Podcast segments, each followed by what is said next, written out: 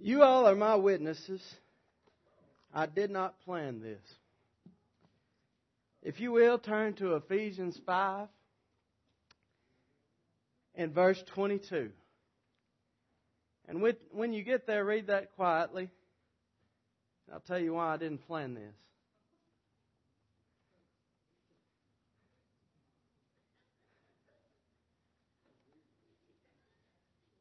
Today is my one year anniversary. But you all are my witnesses. But we've been working our way through Ephesians, starting with uh, chapter 4 and moving on into verse 5. No, I told Laura about it. I even asked permission. And uh, she said, yes, it'll be okay, but just make sure you say something about it so they can laugh. Yeah. So I did. Yep. But as we look at this, I want to make myself clear and read verses 32 through 33 before we get started. It says, This is a great mystery, but I speak concerning Christ and the church. Nevertheless, let every one of you in particular so love his wife, even as himself, and the wife see that she reverence her husband. Let's bow for a word of prayer. Dear Lord, thank you for this day. Thank you for allowing us to worship today. Thank you for the services, the classes, everything we've done today. May it be to your honor and your glory.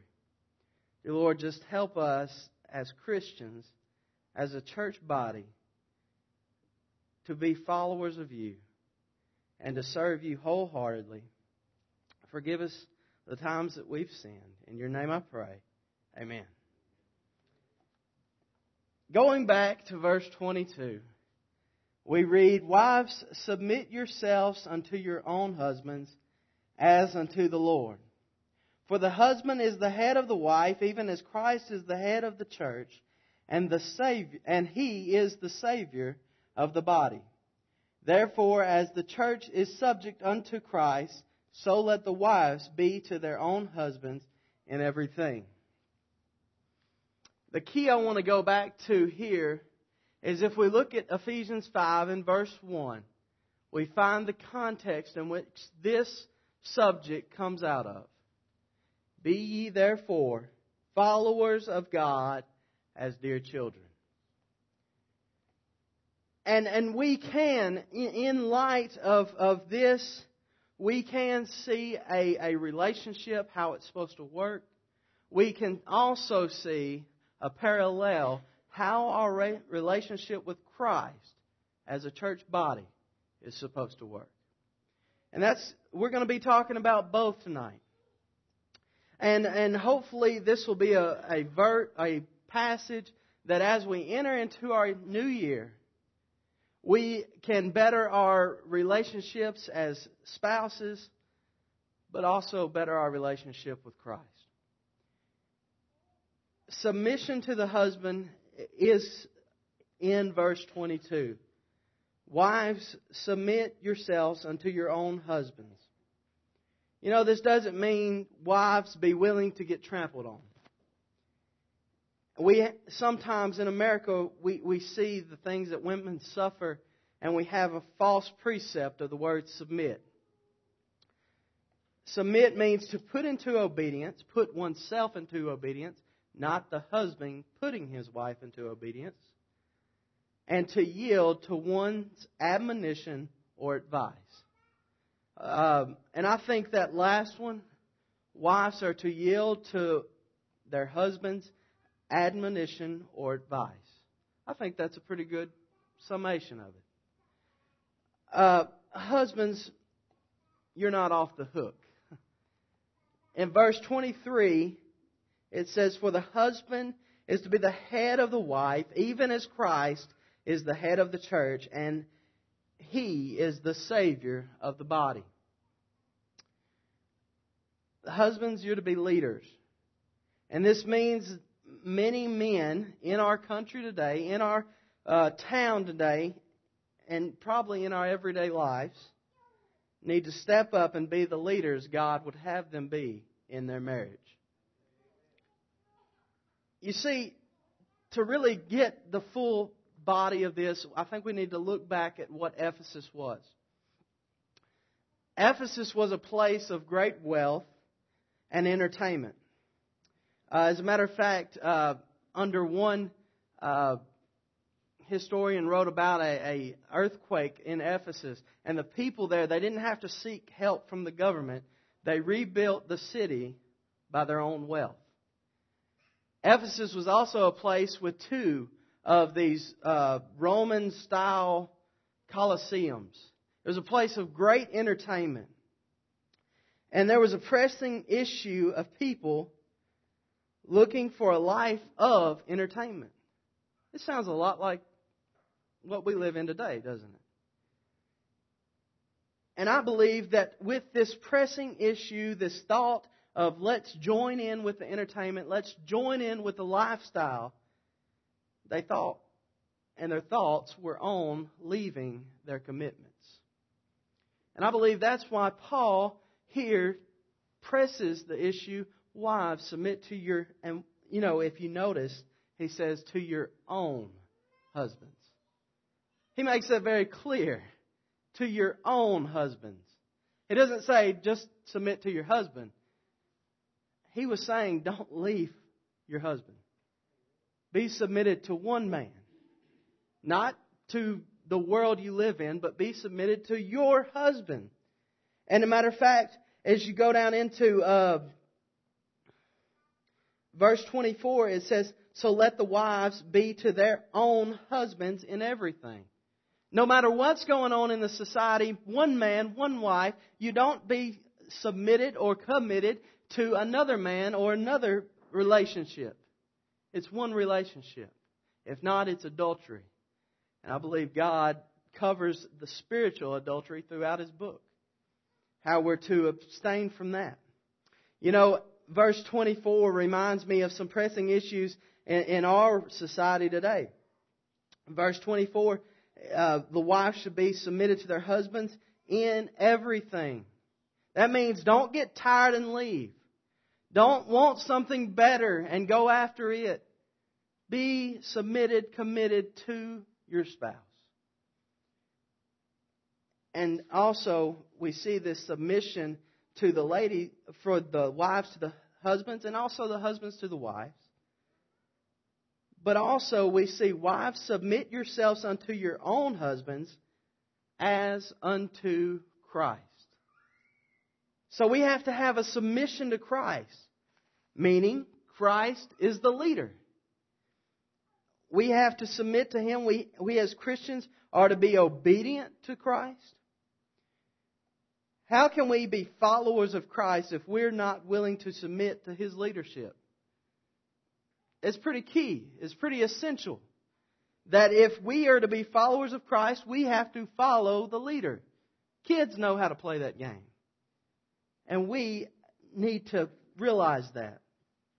Um, our following, if we are not following Christ, has no reason and no life. You know, it says, For the husband is head of the wife, even as Christ is the head of the church.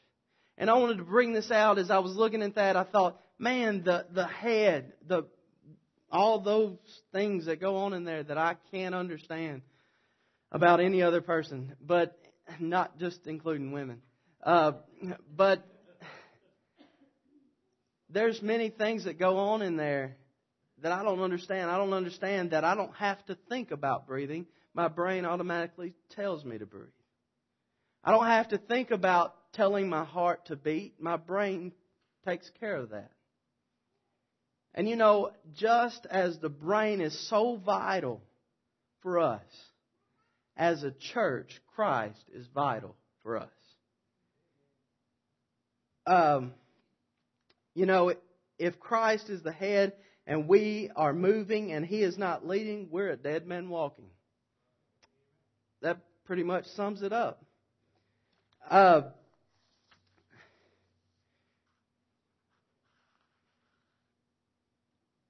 we also see an investment.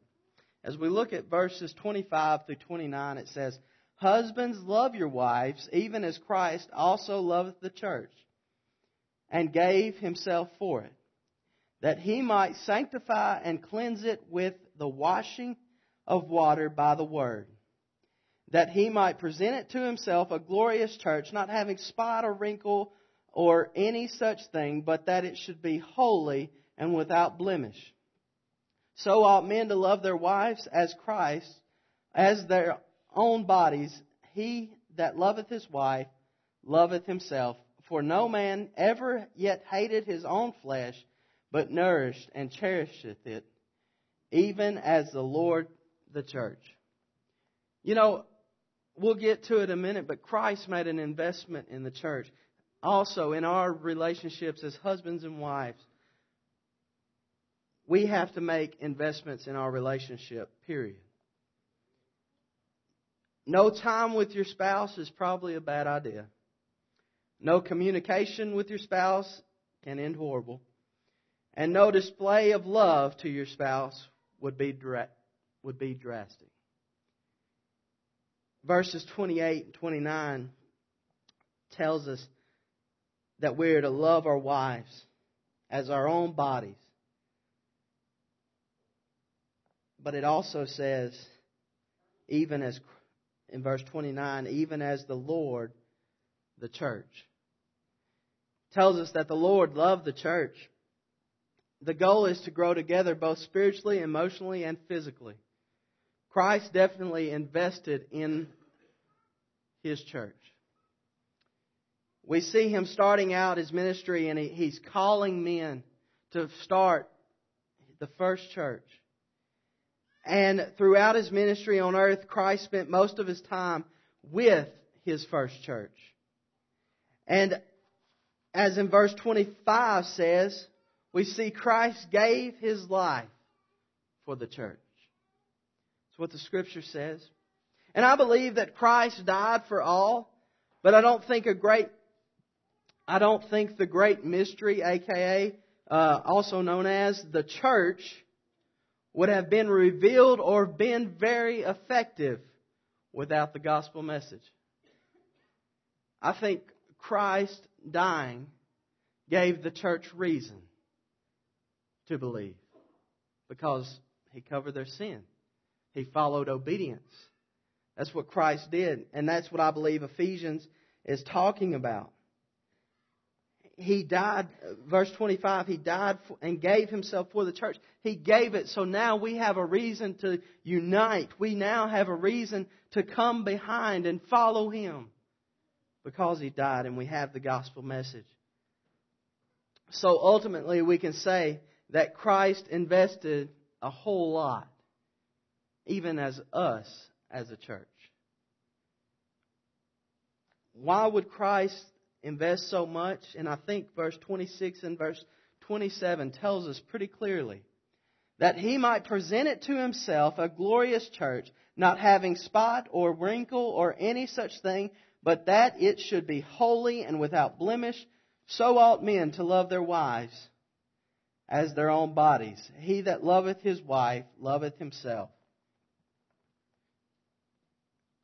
You know, not only we know through Christ and His blood that was shed, we will one day be presented to Him without spot, without blemish, a glorious church. But also, here on earth, we are to be His representation. On the husband wife side of this, Laura represents me in the school.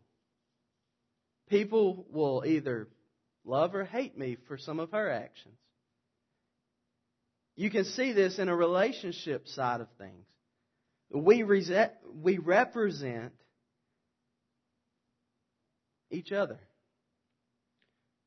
So, why then would we think that we don't represent Christ? As a church body, we do. We represent Him here on this earth. And, and you know, did you know that people will choose to accept or reject Christ because of our church? And I hope that we're being the light that He calls us to be in our community so that people would accept Christ. Will we love enough to show Christ? Will our appearance here as a church resemble that of Christ Himself, much like our relationships with our husbands and wives? We must spend time with God. I believe we can do that in prayer. Spend time with God through His Word, but that's also communicating with God. And we love God by loving others. We love God by serving others, being, being the servants that God has called us to be. But then, as we look at verse 30 through 33, it says, For we are members of his body, of his flesh, and of his bones. For this cause shall a man leave his father and mother, and shall be joined unto his wife, and they two shall be one flesh. This is a great mystery, but I speak concerning Christ and the church. Nevertheless, let every one of you in particular so love his wife even as himself, and the wife see that she reverence her husband. You know, whenever I look at this whole aspect of the two shall be one, we are, we are Christ, flesh and bones.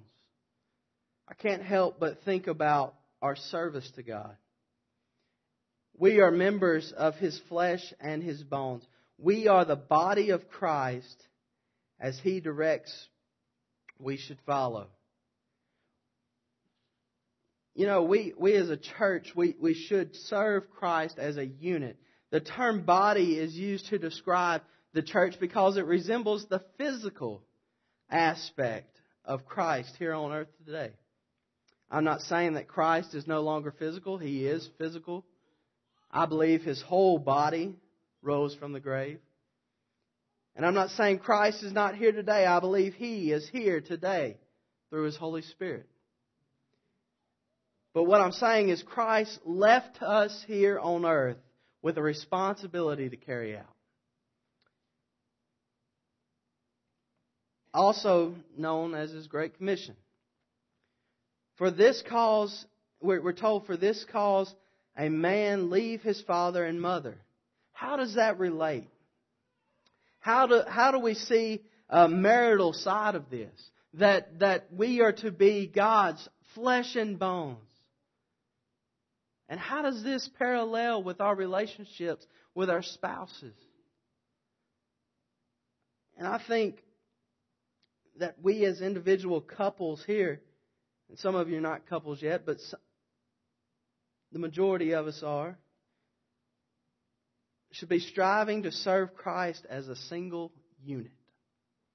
Just like our church, we, we have a goal, we have a plan in mind. We should be striving as a single unit to carry out the Great Commission. And even in our families, we should have that goal. If my wife were not able to support me in the ministry, and I'm not talking about financially.